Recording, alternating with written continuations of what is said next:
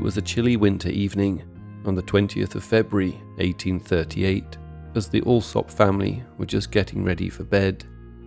The elderly Mr. and Mrs. Alsop lived with their three daughters on Bearbinder Lane in Old Ford, a small village clustered around the River Lee on the northeast outskirts of London. A man of above average means, Mr. Alsop's family cottage was larger than most in Old Ford, protected by a high wall and front gate, which was locked every night. Burglaries were not uncommon in the area, and footpads, highway robbers that operated on foot, sometimes lurked on the quiet country lanes after dark, ready to pounce on unsuspecting travellers. With the notion of a professional police force only a fledgling idea at the time, country dwellers tended to stay at home after nightfall. Nights in the main were reassuringly quiet, save for the occasional hooting of an owl or scream of a fox. So it startled the whole family when the bell on their front gate began to jangle violently just after a quarter to nine. Inside the cottage, 18 year old Jane Alsop looked uncertainly at her parents and two sisters. Sarah, the oldest, busy looking after their parents, insisted that Jane take care of it. Jane waited for a moment in the ensuing silence, hoping the caller might leave them alone. Then the bell rang out again, even louder this time. Throwing a shawl around her shoulders, Jane unbolted the door and stepped out into the misty night. From there, she could just make out the figure of a tall man standing outside their front gate in the lane. As she drew closer to him, she could see he was enveloped in a large cloak and wearing what appeared to be some sort of headgear. The man was exceptionally tall. Jane looked back to the cottage and then back to the man. Can I help you? she asked. I'm a policeman, said the man tersely. For God's sake, bring me a light. We've caught Spring-heeled Jack here in the lane. The name startled her. She knew of it well, but had thought it was merely an urban myth, all those tales of a ghostly figure said to be able to leap 10 feet in the air that was supposedly terrorizing Londoners. Just wait a moment, said Jane, feeling a shiver of fear as she hurried back to the cottage. With trembling fingers, she gathered a candle holder and candle and raced back outside, where the man was still waiting for her by the gate.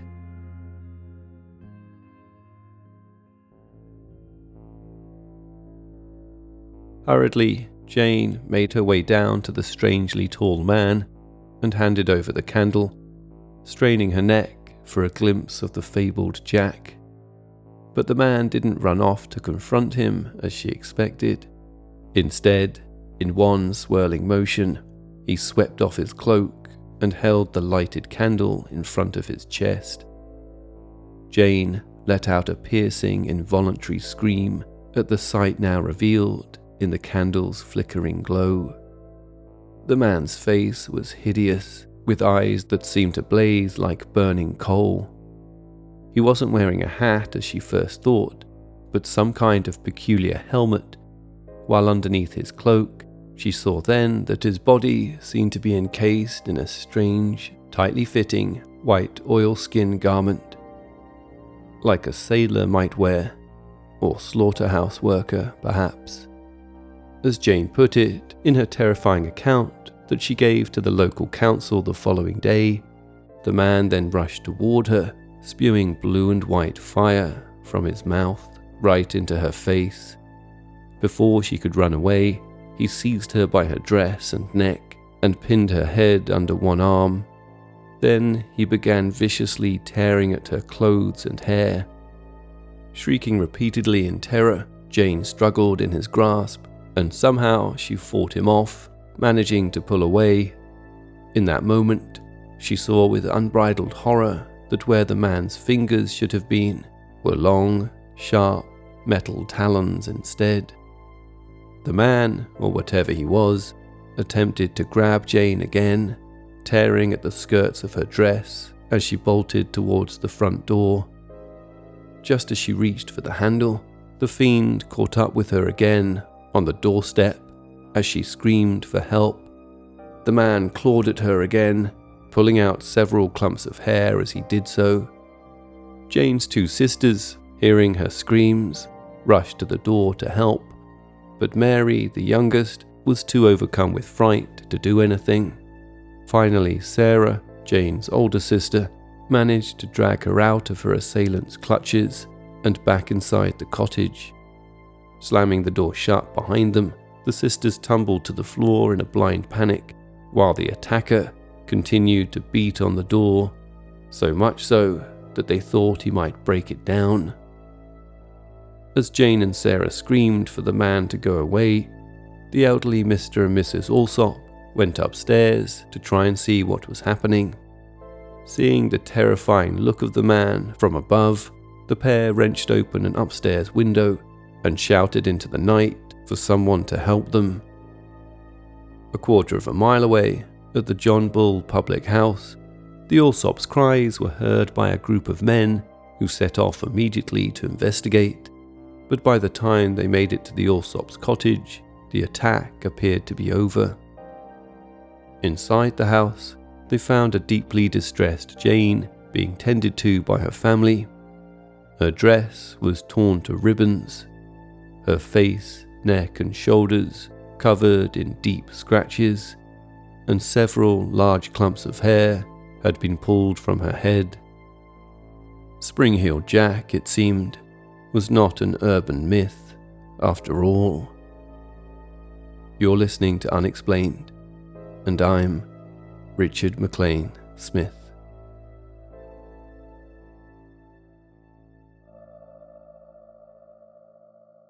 Most countries and cultures have their own version of a bogeyman, and pre Victorian Britain was no different, many of them given the epithet of Jack. In rural British folklore, Jack in the Green, as it was sometimes called, was just one name for the nature sprites and mischief makers known as Puck or the Green Man. In the Welsh borders, Jack O'Kent was a legendary figure who'd supposedly once made a pact with the devil.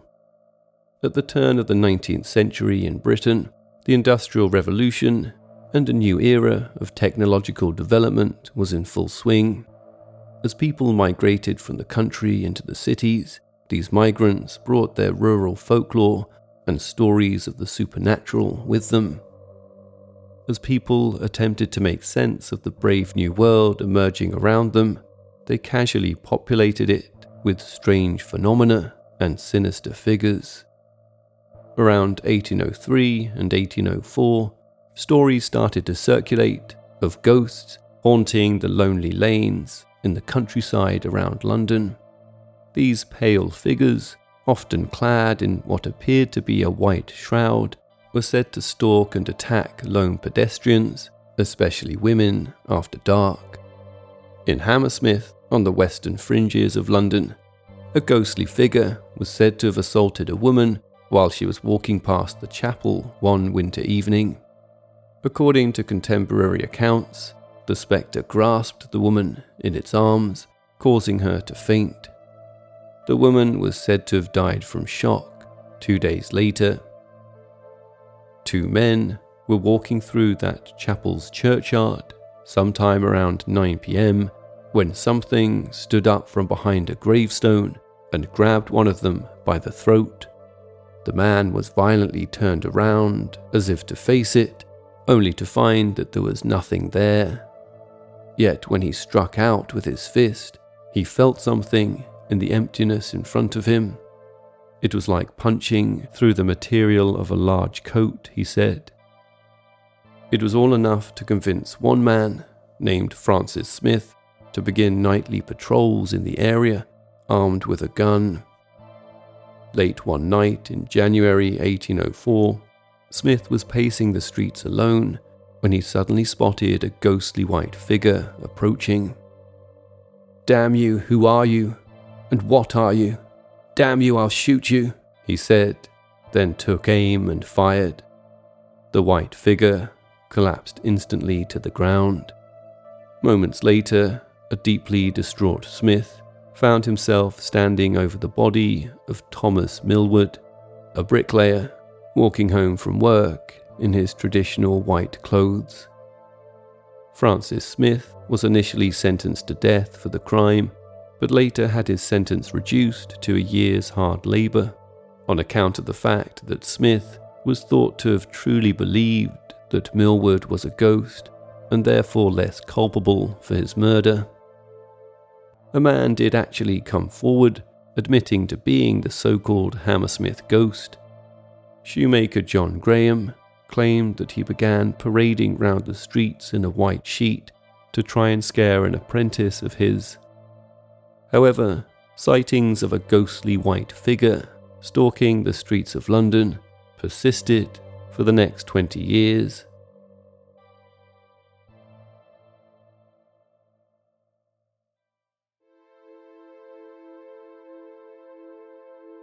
between 1824 and 1826 in the countryside surrounding London and Hampshire in South England, something else appeared to have emerged.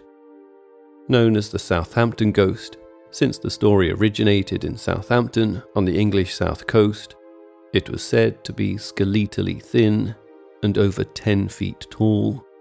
Newspaper reports of this character mentioned that the spectre was also able to jump very high. An account in the Northampton Mercury on the 21st of January 1826 described that a person had been spotted nightly in Southampton wearing some kind of mask. The ghoulish figure had been fired at without effect due to apparently being enveloped in steel armour. They were also said to wear a pair of spring boots, which enabled them to vault over a 10 feet wall. One witness apparently gave chase, and though they couldn't quite catch them, got close enough to report the spectre was a tall man wearing a dark coat with shiny metal buttons. In early September 1837, local newspapers in the counties surrounding London began to report a series of attacks perpetrated by what was variously described as an imp a bear, a devil, a ghostly white bull, or simply a ghost clothed in white, sometimes wearing chainmail or armour. Over the next two months, the mysterious figure was said to have made attacks in a total of two dozen villages to the south and the west of London, most of them on women, and the spectre's behaviour had become more violent. On the 11th of October, Polly Adams, a tavern worker from Blackheath, was attacked by a so called devil like gentleman at Blackheath Fair who tore off her blouse and scratched her stomach with his claws before escaping by leaping over a fence. A little later that month, a domestic servant was set upon while walking across Clapham Common. The assailant ripped at her clothes and touched her body with cold claws, she recounted. Some local residents had rushed to her aid, but the attacker was nowhere to be found. The following day, occupants of a carriage witnessed a man jumping into the road in front of them, causing their driver to swerve and the carriage to crash. The man jumped away over a nine foot wall, emitting a maniacal laughter as he went. One foggy night during the last week of December in 1837, a carpenter named Mr. Jones was walking home along Cutthroat Lane in Isleworth, West London, when he claimed to have been attacked by a figure dressed in armour and wearing red shoes. Jones said that when he fought back, two more ghosts, as he called them, joined in the attack, leaving him badly beaten and his clothes torn to shreds.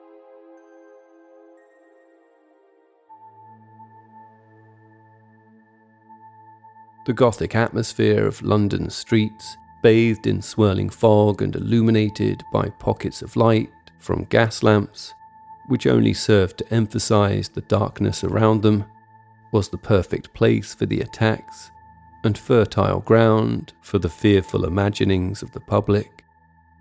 When the London newspapers began to print reports of what was initially called the suburban ghost, they were first sceptical, describing the sightings condescendingly as the sort of rumours that inevitably circulate among servant girls. But after the ghost was said to have made an appearance at Hampton Court Palace, former home of King Henry VIII, the press came up with another name for it Spring Heeled Jack. However, both local newspaper reporters and the police were struggling to find hard evidence that might lead to a genuine suspect or an arrest. But as many newspapers of the time conceded, something was causing the panic. Several favoured the rumour that a gang of aristocrats were carrying out the attacks for a bet.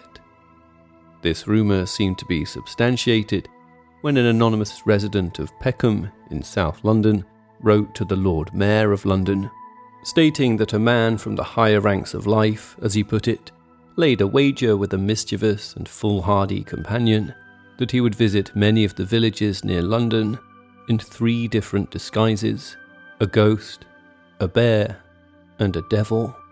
The man continued, The wager has been accepted, and the unmanly villain has already succeeded in depriving seven women of their senses. The Lord Mayor was unconvinced, saying that the letter writer had merely been frightened by burglars and wanted retribution. Several vigilante groups disagreed, however, including one led by none other than the then 70 year old Duke of Wellington. Despite having once led an army that defeated Napoleon, he failed to accost the culprits.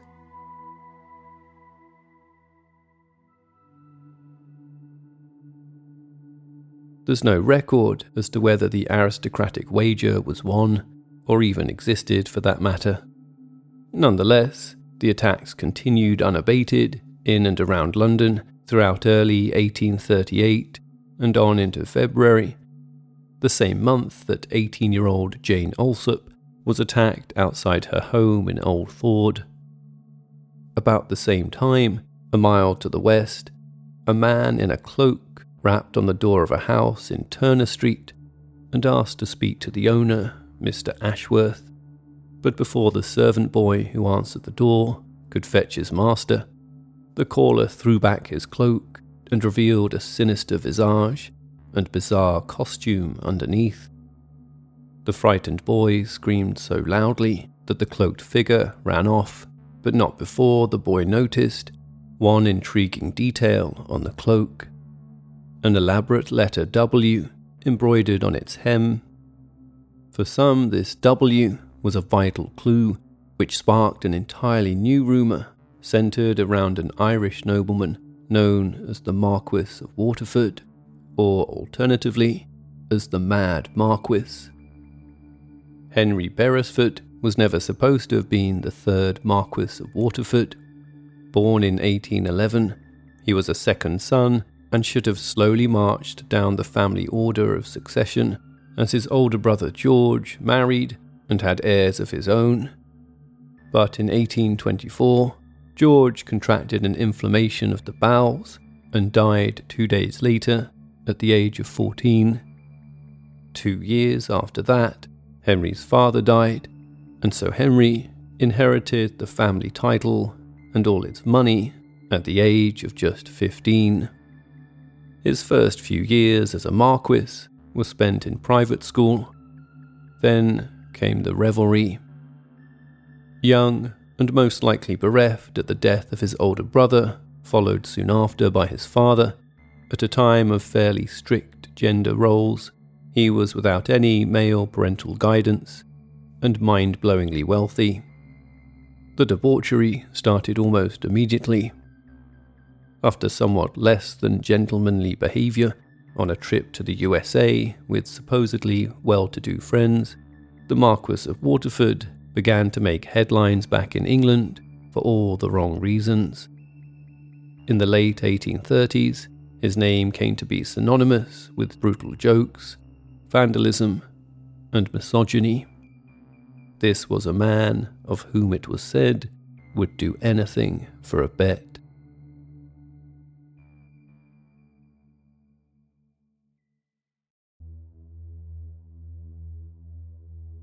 In 1836, on one occasion, the Marquis of Waterford smashed several windows.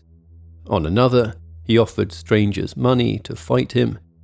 And another time, got into an altercation with a man on horseback when he demanded that he ignore the gatekeeper on a toll road and pay him the money instead. But that was just a warm up. In April the following year, the Marquis went to the races with a group of friends, after which began another night of debauchery. They smashed the shutters of a toll gate, stole some red paint, then walked to a nearby pub called the Old White Swan. The Marquis was hoisted onto the shoulders of his friends, where he proceeded to paint the swan red.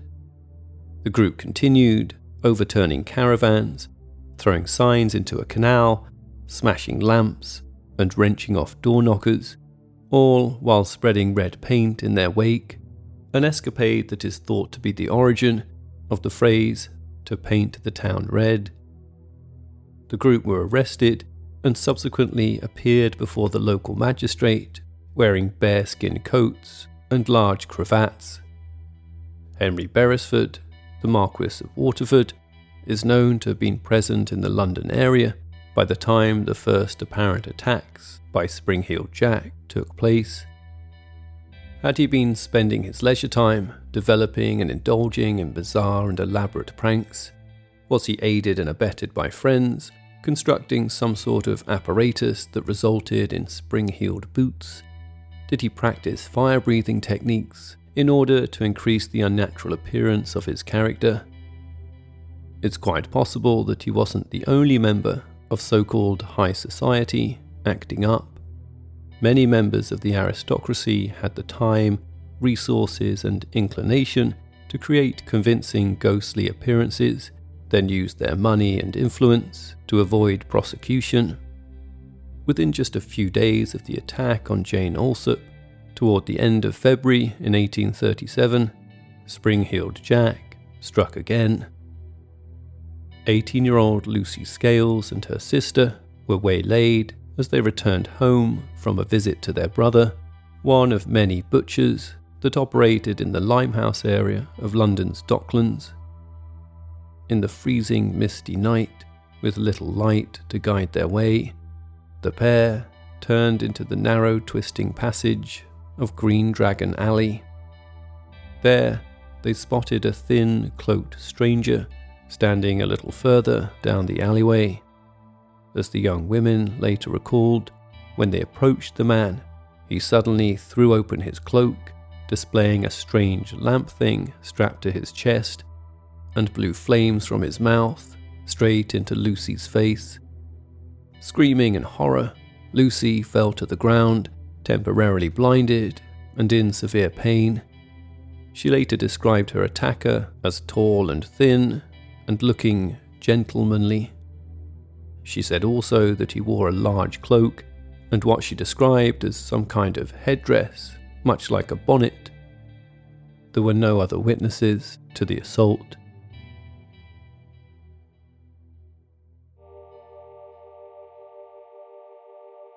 After Lucy Scales' apparent attack, she was examined by a surgeon.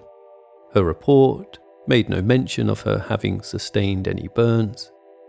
When Jane Alsop was examined after the incident in Old Ford, the report compiled by the police surgeon who conducted it also failed to mention anything about burns. So, where did the alleged flames come from? Fire breathing involves spitting a jet of flammable liquid into a blazing torch. For performers using it in the carnival and circus trade, it's typically the most dangerous part of their act. Things can go badly wrong, especially if the feat is performed outdoors. In his autobiography, Memoirs of a Sword Swallower, the 20th century carnival artist Dan Mannix describes how one night, early on in his career, he watched as America's leading fire eater at the time prepared for his act.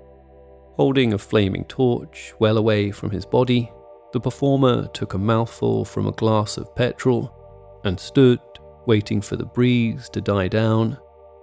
Then a small trickle of petrol accidentally leaked from the corner of the performer's mouth, and an errant spark from the torch, blown by a sudden gust of wind, leapt through the air, igniting the petrol. There was a blinding flash of light as Flamo the Great, as he was known, erupted in flames, his whole face on fire. At the sinister spring heeled Jack, whoever or whatever they were employed something similar. Either way, there are no substantiated reports of him breathing fire after the attack on Lucy Scales. By this time, all of London was aware of Spring Heeled Jack, and imitators seemed to be cropping up in his wake. In early 1838, a smartly dressed man called in at the White Lion pub in Vere Street and coolly told the landlady that he was Spring Heeled Jack. He pulled out a club and aimed a vicious strike at the woman, who managed to dodge the blow just in time. In March, two tall men in black cloaks, their faces smeared with ochre, terrified a boy in Westmoreland Mews, while a youth named Daniel Granville was caught in Kentish Town wearing a mask with blue glazed paper at the mouth to simulate Jack's fiery breath. Meanwhile, a man named James Painter was fined £4 for his exploits in the Kilburn area, where he assaulted women while wearing a fake beard and a sheet.